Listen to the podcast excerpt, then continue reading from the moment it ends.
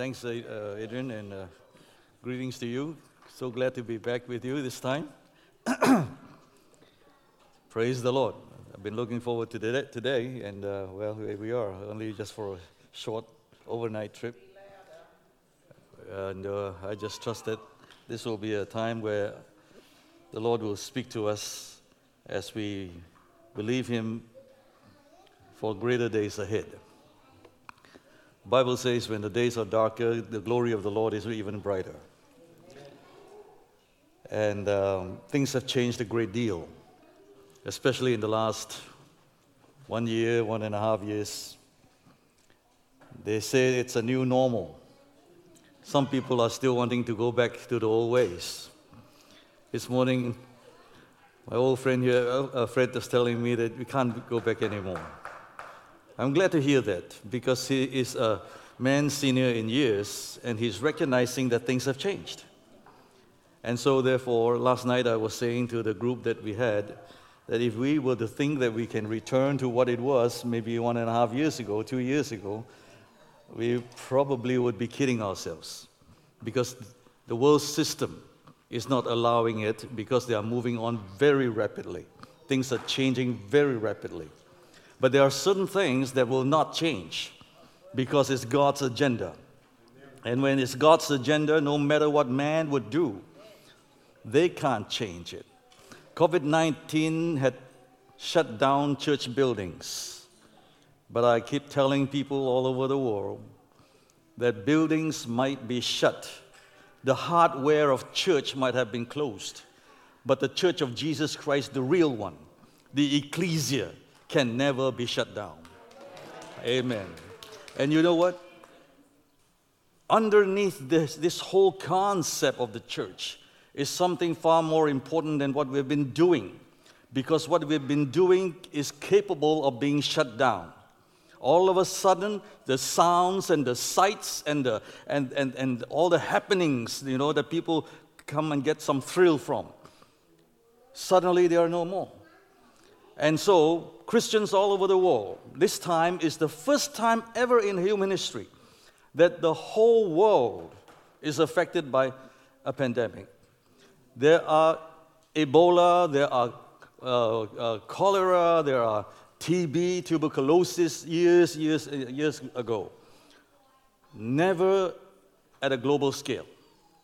This is the first time. And Never before has human been tracked down as we are being tracked down today. Every one of us. You've got to make a decision as to figure out what time we are living in the world today. It's not the same as what it was before. So, therefore, you can't return to those days, no matter what traditions we have. And by the traditions that had been, you know what? The Christianity, the gospel, the churches that had been in different parts of the world have been badly affected and had been on the downward slope in many nations. Some of you have backgrounds from the different parts of the world, and you will be able to verify for me the reality of how the church is actually taking a backward step. And this is in the time when we have mega churches. And so maybe I can claim to have whatever thousands that we may have around the world today. It doesn't matter. Compared to the world population in global scale, we are the minority. And when I met with a few German pastors, uh, and these guys are, are, are, are significant in their own country from Germany, that was only a few years ago when I was in Sri Lanka uh, uh, at a, uh, at a certain apostolic summit. This, these few pastors kept using a word that I have not used and had not been kind of like uh, feeling it. Until they kept repeating that word from the podium. Whenever it's their time to share, they use the same word. And that word was remnant. And I asked them, why do you talk like that? Well, that's because that's the way they feel it in that part of the world. But you know what? The world's theological foundations came from their theologians. And the gospel of Jesus Christ that we have in around the world, much of it came from Europe. But what's the story now with them? Having said that, I'm not a pessimist because I kept looking and I, I still find that there are hot spots of the gospel in Europe today. Hallelujah. There are. So don't get into a pessimistic thing and thinking that everything is doom and gloom. It's not. Like I said, when the, when the world gets darker, the glory of God gets brighter. And I think we're in this spot and in this place. Hallelujah. The text that I'm using today is, Adrian took it from my mouth, really. And, uh, and, and it is the Lord's Prayer. So let's turn to it in Matthew chapter, uh, nine, uh, chapter uh, 6, verses 9 and 10. Well, I might read to verse 13.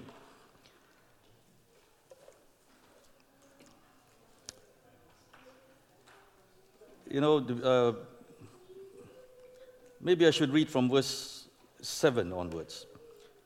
When you pray, don't babble. I'm, us- I'm using the NLT, the New Living Translation, just in case uh, you, you've tried to figure out what's anything else that you're using. It's not the best translation that I have. Actually, it's a, it's a bit of a paraphrase, really. But I know that it's uh, something that the people are using it because it's modern language and easier for people to understand. I've already found uh, uh, words that are being used that are sometimes still better presented in the other versions. And, uh, and I checked with uh, King James, I checked with the uh, authorized version and the NIV all the time. But never, never mind, we will still put, on, put up with uh, modern day version, all right? When you pray, don't babble on as the Gentiles do. They think their prayers are answered merely by repeating their words again and again. Don't be like them, for their Father knows, for your Father knows exactly what you need even before you ask Him. Pray like this. Now, this is in response to the disciples that were asking Jesus, teach us to pray.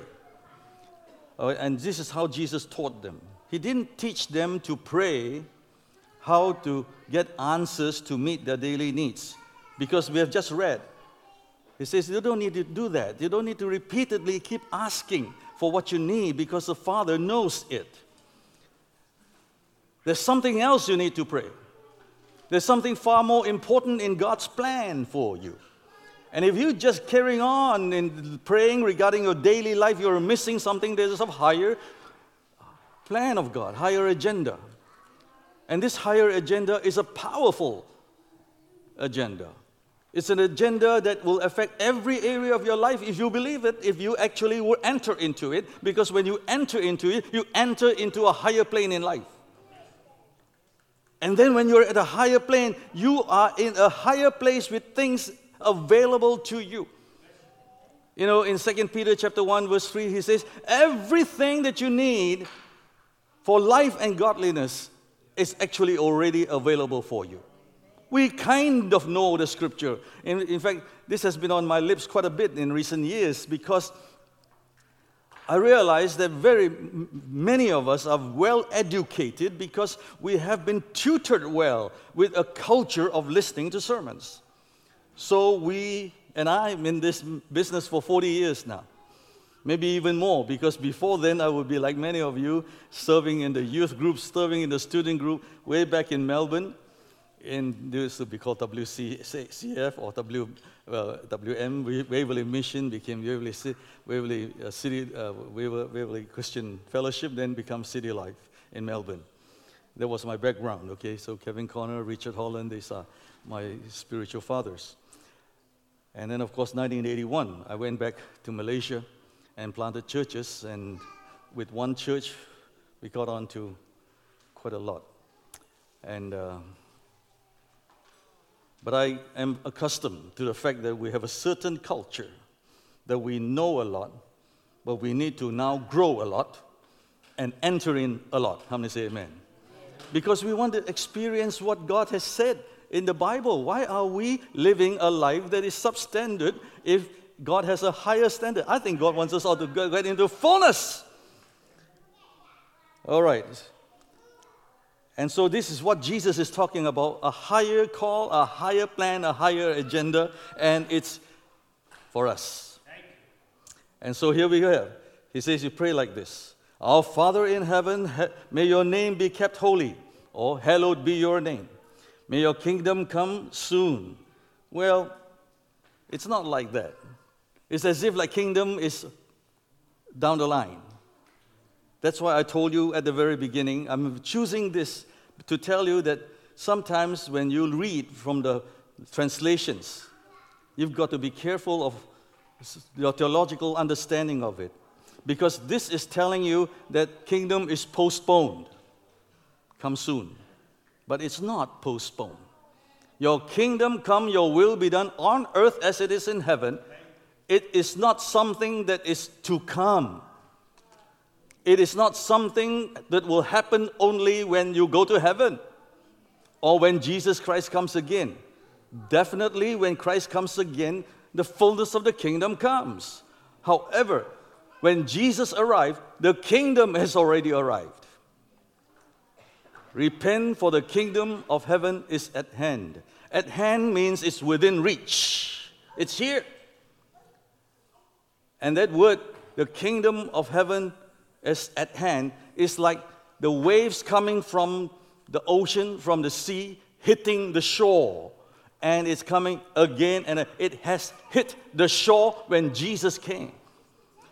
Matthew chapter 12, verse 28.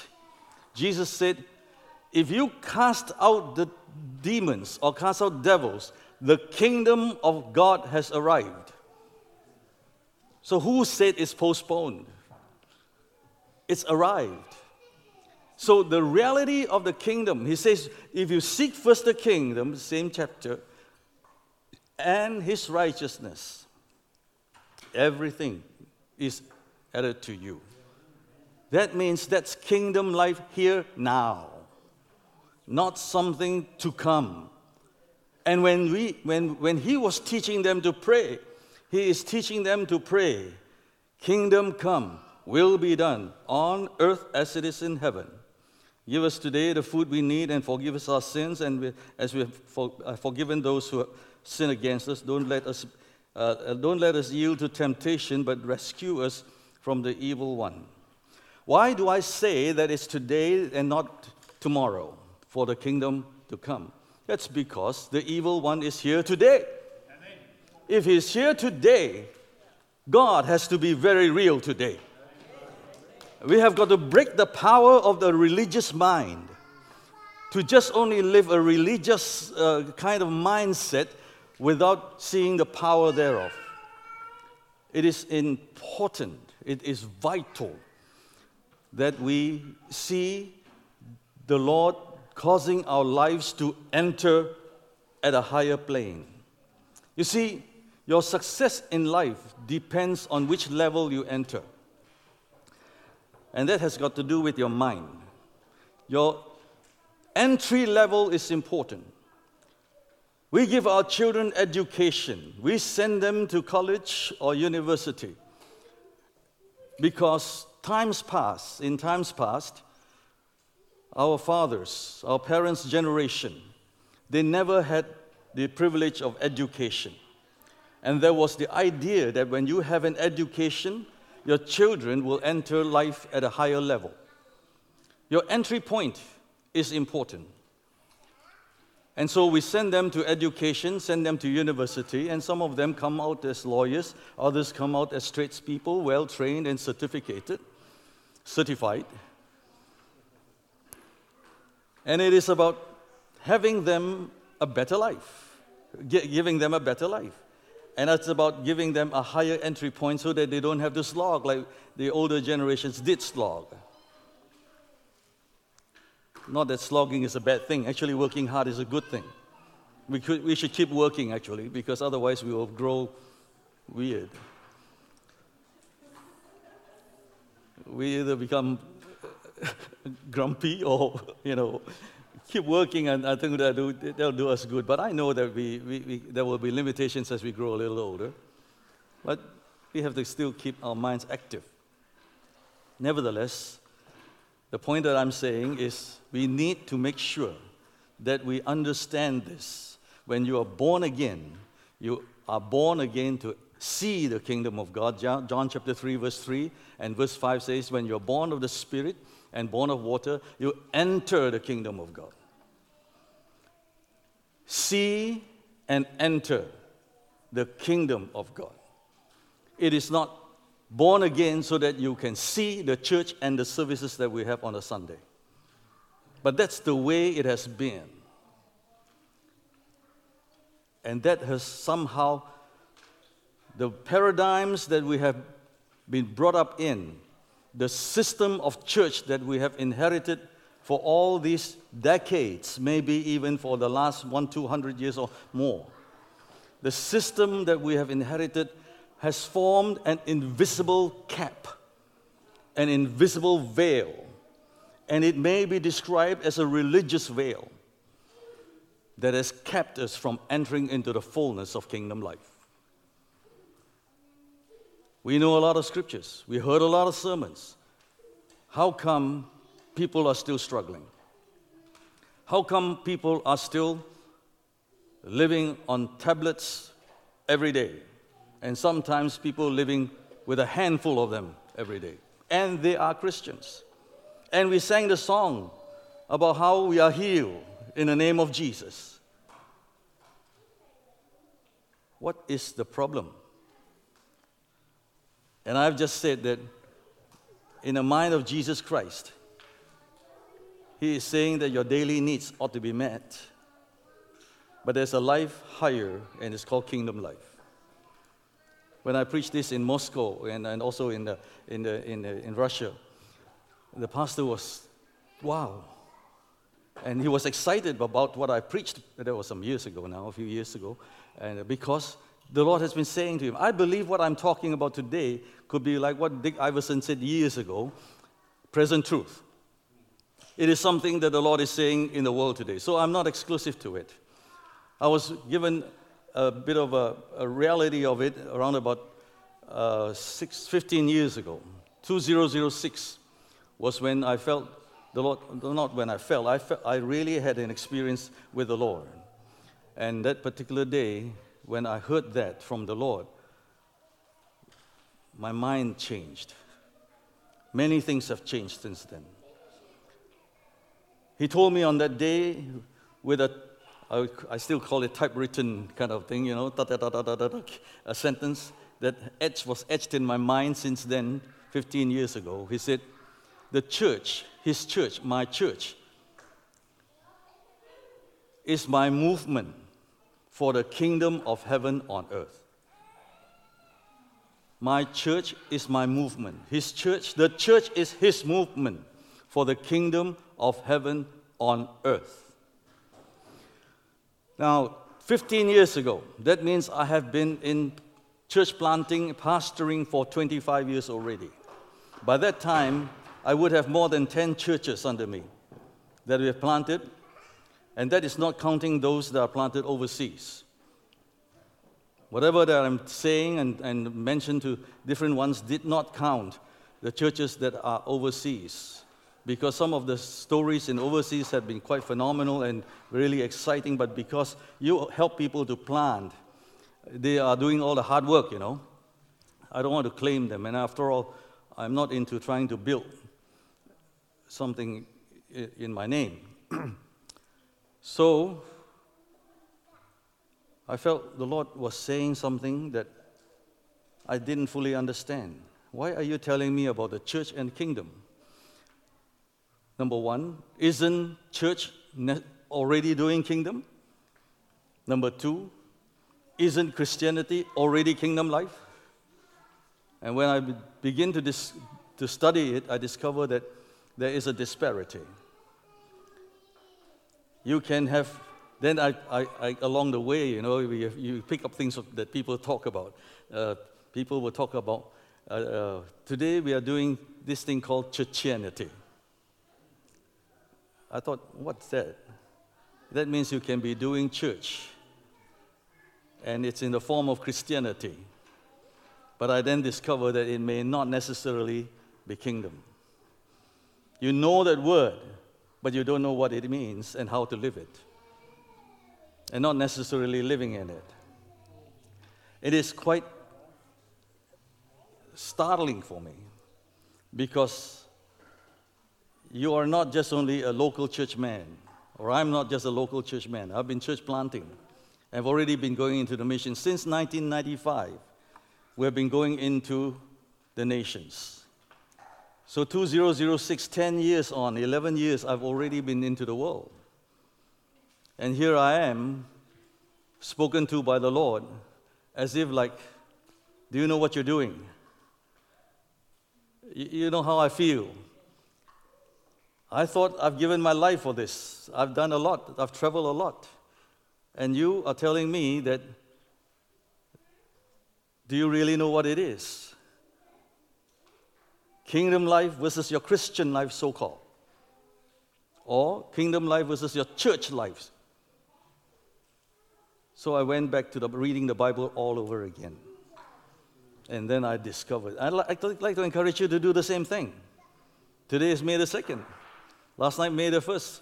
And I would hope that May the 1st would be a, a, an inspire, inspiring moment in your church life here, in your Christian life as well. Read the Bible again with a different lens. The lens that we had swapped with another pair of glasses, a different lens, and start reading the Bible with the lens of the word kingdom or the phrase kingdom of God and see what comes out. I will go through a little bit this morning for you. And it, will be quite startling to realize that our life ought not be shortchanged by our traditions.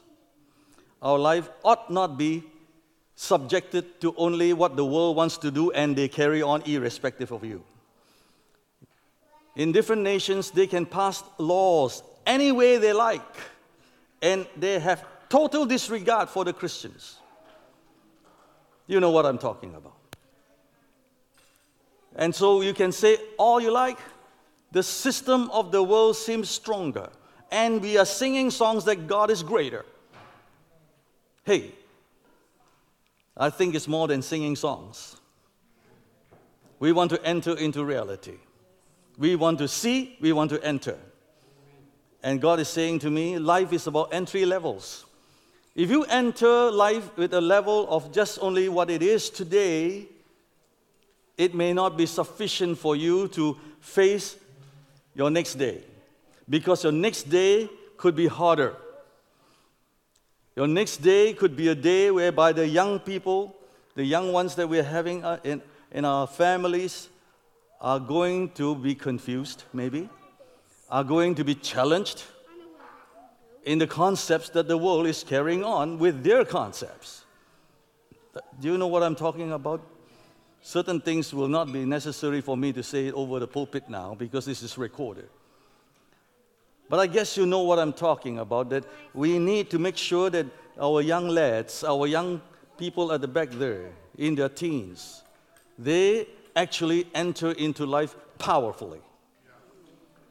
They have the potential of entering into life. So my thing is here, my, my, my message here is not only for Uh, I'll come to that in a little, not only for the, the, the, just doing church, not just encouraging, giving somebody a jab again so that you can face your next week. Not just only motivation. I trust it will be motivating you because we are entering into a higher level. Hallelujah. I think God is wanting us to have an upgraded church life, Christian life, kingdom life. And it is about understanding that you've got to change your lens now. Because if you keep looking at your life as a Christian from your lens of yesterday and in the tradition in how church was done, and then you cannot hack it with, with the idea of shifts coming in, new normal, you are going to miss out on what the Lord wants to give us in our experience.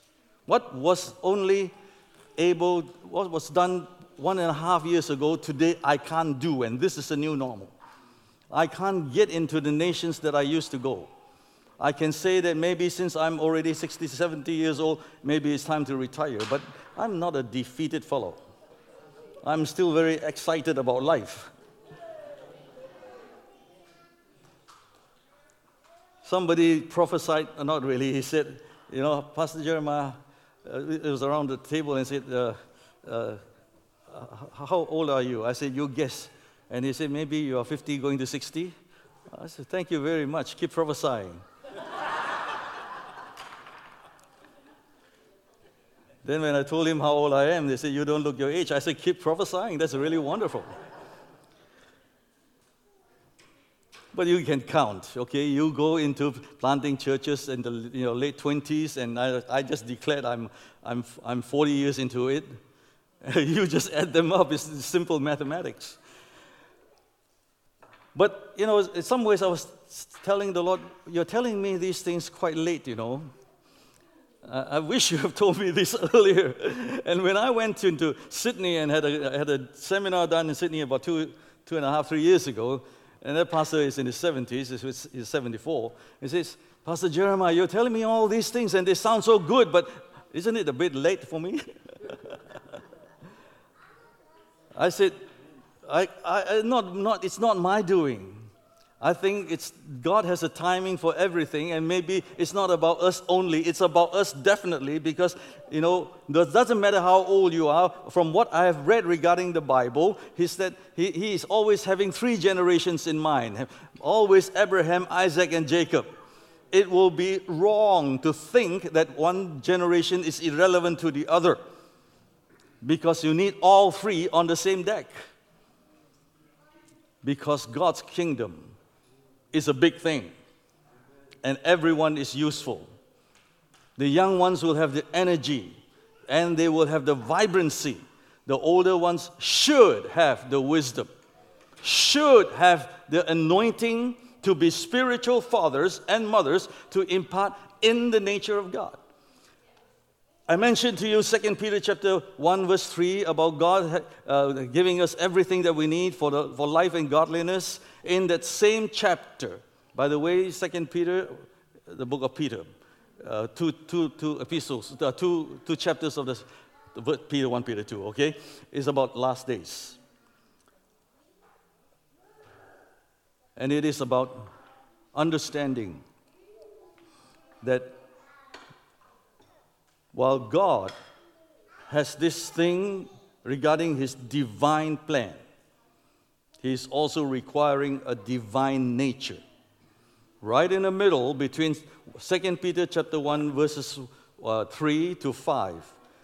Divine plan, divine nature are the promises of God that will be for us to live in fullness of life. The nature that we are to grow into, His divine nature, is a very powerful essential. So we shouldn't be living our life just like as it was, dependent on the world system, as good as they are in technology, in medicine, and in scientific uh, uh improvements. We enjoy all these things, we need them. But we still have to be very conscious of developing something that, is, that will break the invisible veil over our heads and enter into our higher level in life. He says, You pray like this Our Father in heaven, hallowed be your name.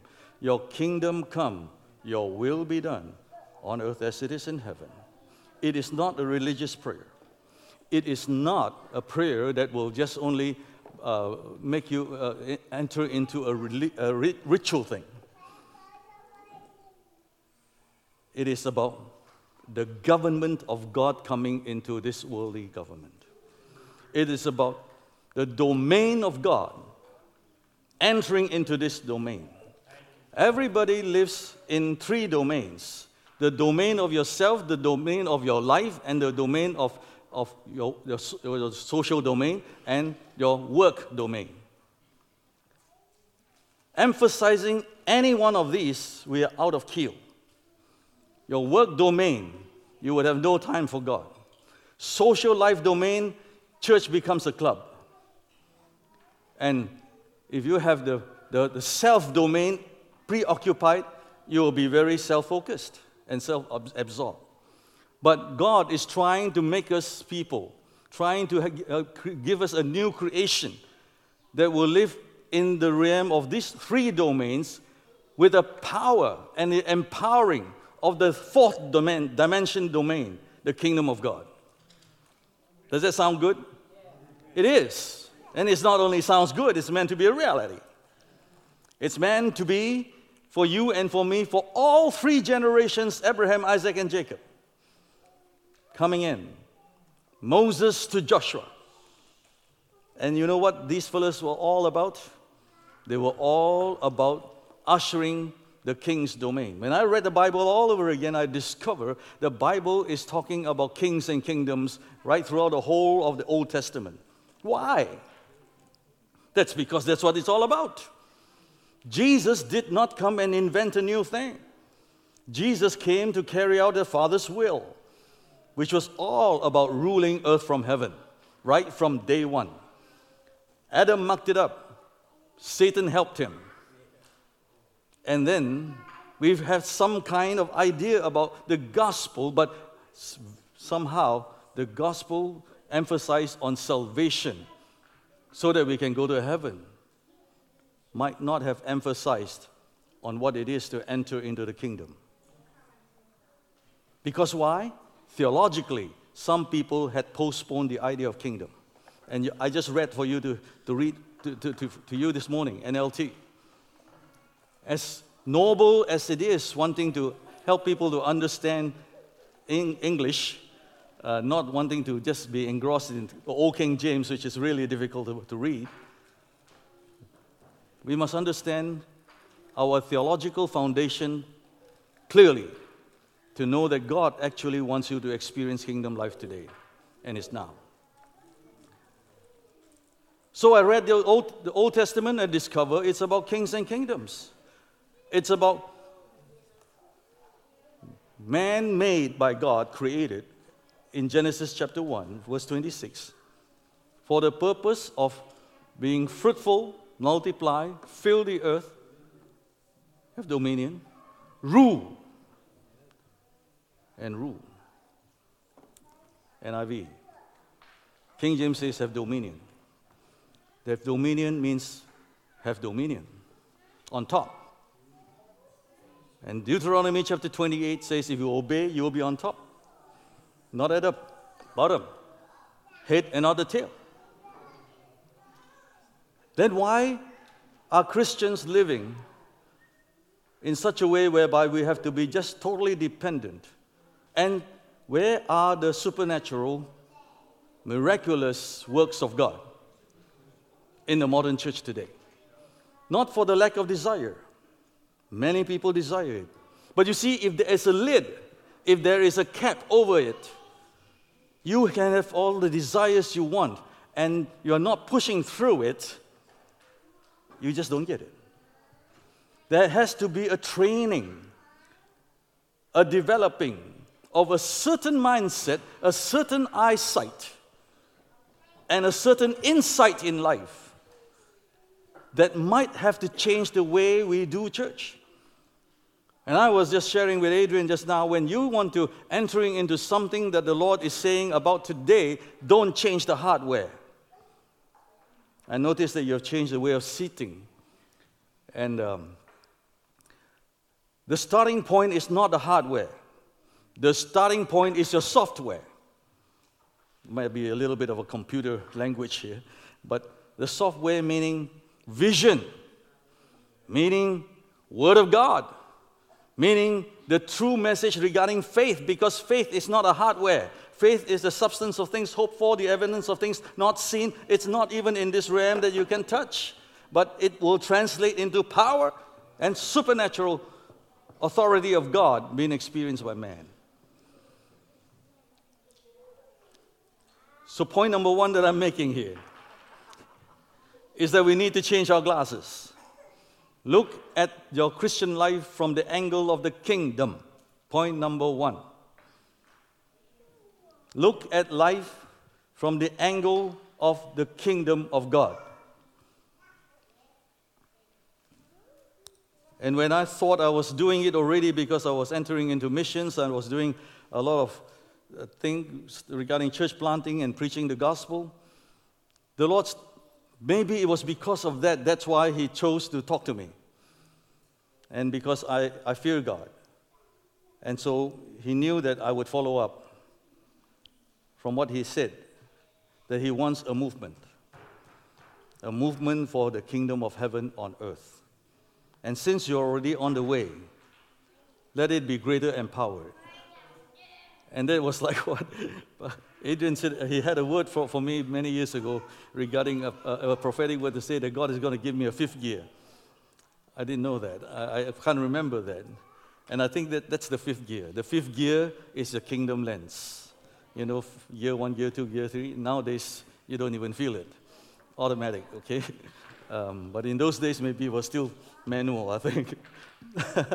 Fifth gear Kingdom Lens.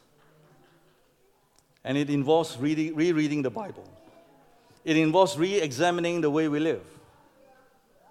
And it involves understanding that all three generations are necessary for the kingdom of God. Without Abraham, there's no Isaac. Without Isaac, there's no Jacob. And after all that, it is still referred back to Adam, uh, uh, Abraham. After all that, Jesus came so that in Christ we are Abraham's seed. Galatians. So you tell me that the older generation is not necessary? That's not what, Bible, what the Bible says. The only thing is, we can be irrelevant. As I'm getting closer to the other side now, we can be irrelevant, uh, but it's according to our vision our eyesight and our insights. If our eyesight and our insights is just only according to the way we live on this earth, we can be irrelevant to the next generation. But I'm trying to tell the next generation that you know what? You'll be very useful to have the older generation along with you. Sometimes it's good to be Asians because they have extended families closely knit so that they can pass the baby to them. And I think today we need that too because childcare is quite expensive here. And when you have grandma, grandpa around, it's very handy. Last night I saw it for myself. There's a cute little baby. That fella was saying amen to my preaching. Praise God.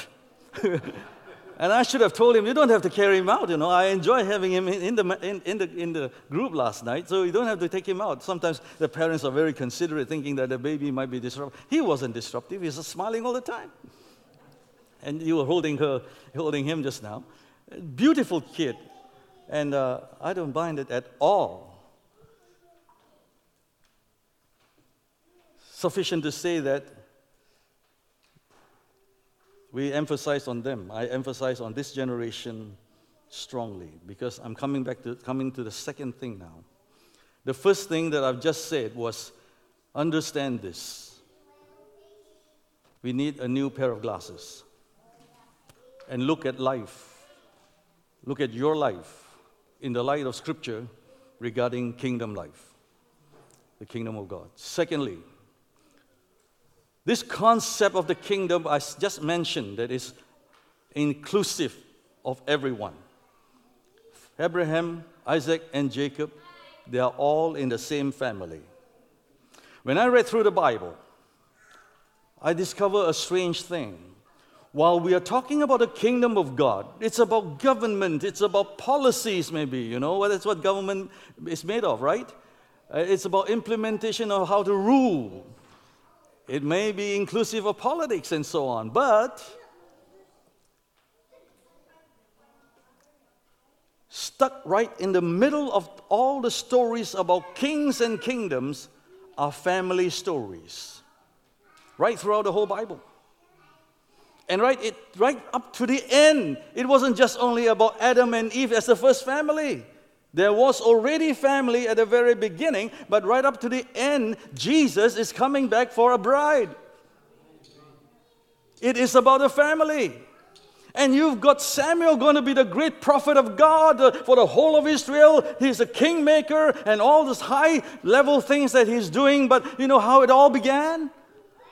A lady called Hannah only wanted to have a child. That's all she wanted. But included in this family context, rose the prophet of God. And then you have King David. King David was king. King after God's own heart, man after God's own heart. He was a, he was a king of, uh, of great integrity and man that was able to, to, to continue God's plan because King Saul mucked it up.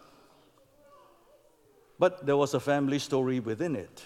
That fellow committed adultery. And then there was other problems about uh, him having children that were wayward. Absalom. And okay, back to Kingmaker Samuel. Samuel was then dedicated to the temple under Eli. And you talk about Eli, he was a high priest. And we're talking about a high priest. You know, we should be talking about the things he does as a high priest, but no. The Bible focused on his two sons, Phineas and Hophni, or Hophni. Family story. And how both of them died on the same day because they went wayward, they went off. The Old Testament. New Testament, Paul says the church is the family of God. We kind of know. In fact, we kind of know many things. That was the thing that the Lord struck me. You kind of know many things, but where is the reality of the family of God? Because I was busy building churches. If not careful, I could also join the ranks of the people in the 80s, whereby you can have a PK syndrome, whereby pastors' kids are losing their children to the world. And we know it for first hand. Last night I was recounting some of the pop, popular and famous uh, personalities Elvis Presley, sang gospel songs. He has a church background. Michael Jackson had a church background. Whitney Houston, church background. Maradona, church background. And I don't know who else. It's just only besides the, it is just about the point about thinking that if I serve the Lord, my family will be okay. Not necessarily so. Not necessarily so. If we don't pay attention, this is my second point, okay? My first point is classes. My second point is your family lens. The first lens is kingdom lens. The second lens is family lens because the kingdom of God is executed by a very humble entity called the family. And doing church like we did we did it seriously, gave my whole life for it, man. Running around like a hero, traveling, thinking that you're seeking first the kingdom of God. And some people, when you ask them, What do you mean by seeking the kingdom of God? I'm in the church choir. I'm doing ushering. When you ask them about what it is to be seeking first the kingdom of God, usually the answer is, I'm doing something in church not saying that I'm learning how to rule, not learning how to have the nature of God to rule in such a way whereby God rules.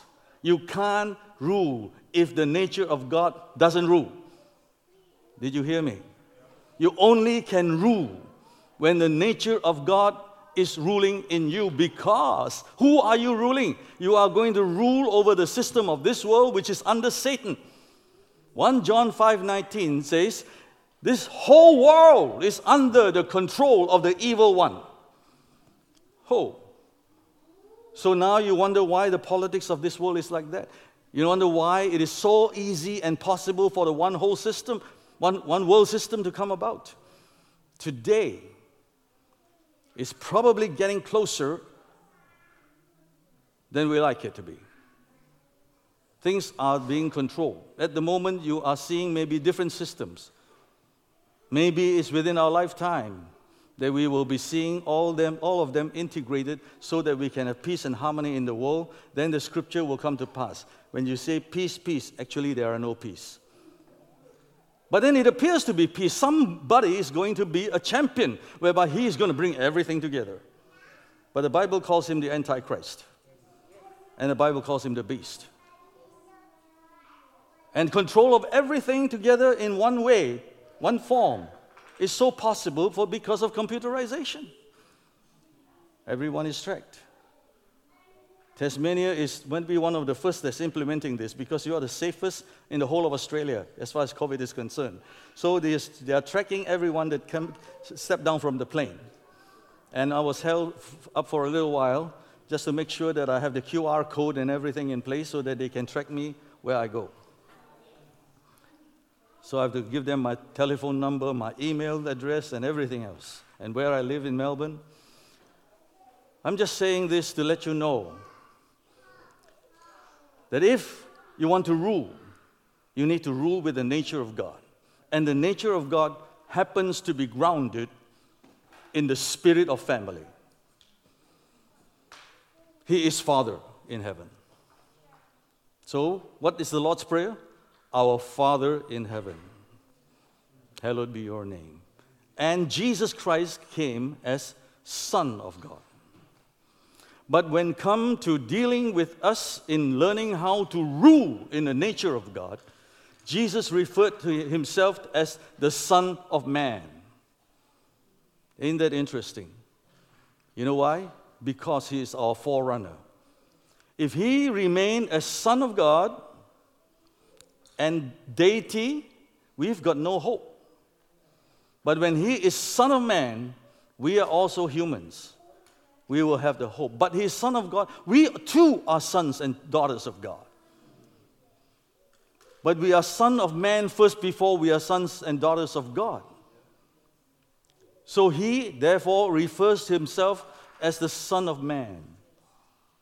When you read those scriptures with kingdom lens, and with the nature of the family in the spirit of it, you will understand why he is called the Son of God and Son of Man.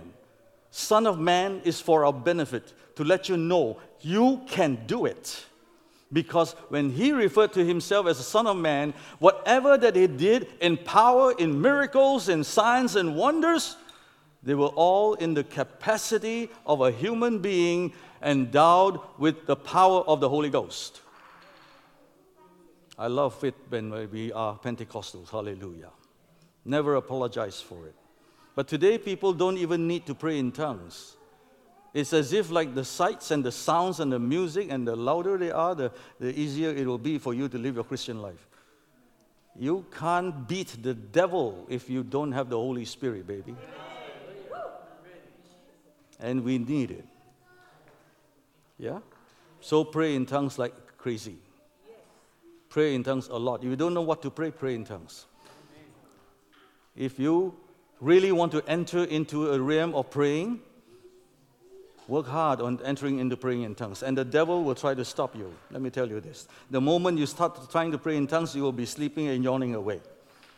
The moment you try to pray in tongues, there will be interruptions. Hallelujah. How are we doing for time? We should be gone by now. it's already 11:40. And I'm into my second point. Not bad. Because kingdom life is about kingdom lens and the lens of the family. And the family is important. My third point is a very simple thing, but I tell you what, it took me 15 years to arrive at these three points. The third point is discipleship, because that's how Jesus did it. To, to do this whole grand plan of kingdom of heaven on earth, what did he do? Call out 12 people to make disciples out of them. I told you, you kind of know these things. But what you kind of know doesn't, and if it hasn't changed your life, it means we really didn't know it. So if we kind of heard the word disciple before, And when we are told to make disciples, we don't, know how to do it. And if we are even a minister like myself and trying to figure out how to disciple my own children, if I've not really done it, I've got to relook at kingdom eyesight again, family eyesight in the, king, in, the, in the context of kingdom.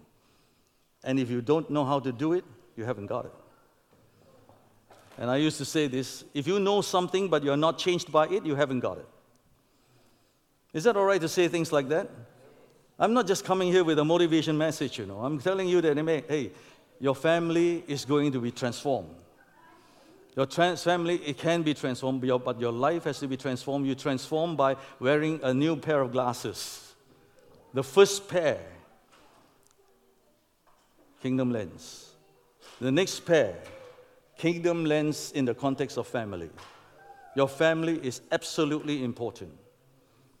And the third pair of glasses is the discipleship mentality.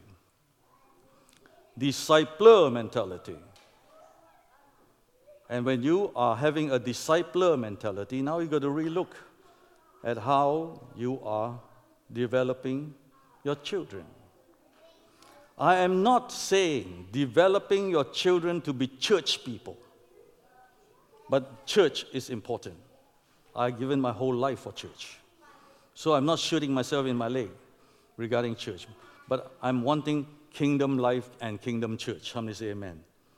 It's about kingdom family. The book that I've written is called Kingdom Family. It has some of these foundations in there. Unfortunately, I've run out. But I remember, I thought I had, so I was ready to bring some over here, but uh, I had some being sold at MFI. But there was no opportunity for me to actually explain some of these things that I'm explaining to you in MFI. So they don't know about it. So, you know how we are, we buy books and then we put them on the shelf. We might not even read it. I'm like that. I buy many books and it looks very impressive on the shelf. Might have taken a long time before I even touch it.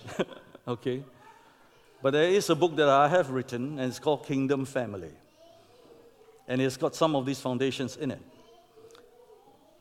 And if you like, if you want that book, then I can get the KL to send some more over here. But you have to help me with the cost of it, okay? Uh, because transport, freight, charges besides the printing costs. I'll let uh, Adrian tell me what you need and how many would like that copy, and then we'll get them sent over. This third lens is a very challenging lens we are used to doing church. It's almost like your whole Christian life is around the church.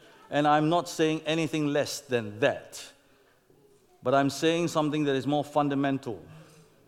Because church ought to be a disciple making church, not a church just only to do services so that people can get a jab, like I said, and get perked up for the Sunday on the Sunday to face a Monday. And then by when by Monday comes right through the uh, Friday, it's about good week and bad week. Not necessarily about good Jesus or bad Jesus. It's about how your sleep has been. It's about how your week has been. But is it about the dominion of God, the nature of God, the power of God in operation? So that's why it's necessary for us to rethink about our discipleship. And discipleship, in my mind, because I'm a church person, planted many churches, is about discipling people how to do church. But when you go home, you're not doing church. You're going home to face the reality of raising up a family. And so there was a dichotomy, a separation between church life, home life, kingdom life. What is it? Are you understanding? I'm telling you from my own journey.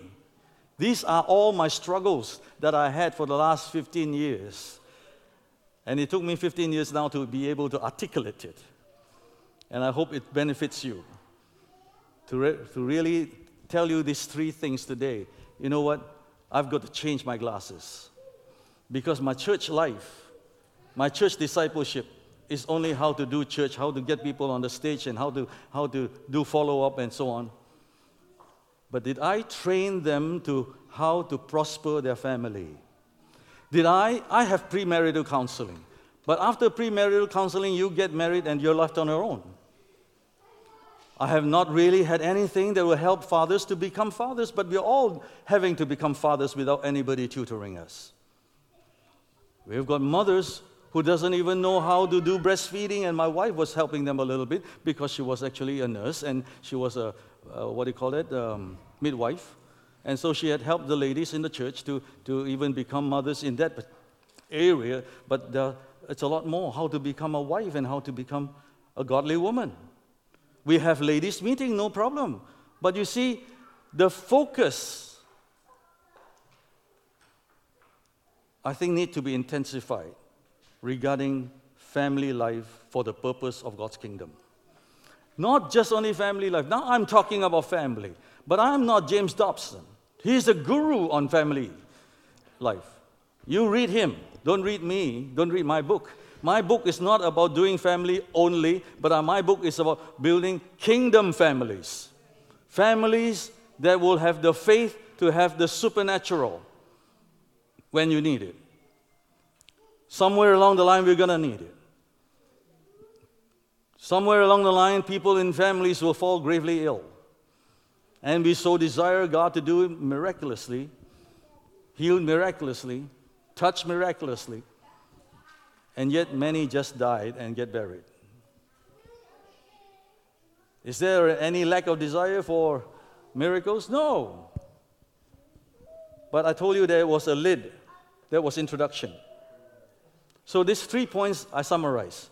There was a lid in the life of Christianity and the tradition of the church that we have inherited, and maybe we don't even know it. And I'm exposing that lid. It's the way we have done church and it's, it's, in, it's incorporated in the way we kind of do discipleship, but missed out the most important thing discipling people, discipling children to become children of God for the purpose of God's kingdom. So when you ask people about what's your purpose in life, I did it. I had an exercise. I interviewed 200 people half of them men, men, half of them husbands and wives, okay? I interviewed 200 people. Less than five people gave me answers regarding what it is to live for God's kingdom purpose. One of them was my youth pastor because he's been hearing me for the last 20 years. Five out of 200 is 2.5% which means 97.5% of the people have no clue of what it is to live for God's kingdom. Many of them said, My children are in the worship department. My children are in the youth lead, as, as a youth leader, and or I'm a cell leader, or this and that. Everything regarding the church system, but not necessarily my second point about the family system that is pertaining to the kingdom of God on earth. My third lens is a discipleship lens.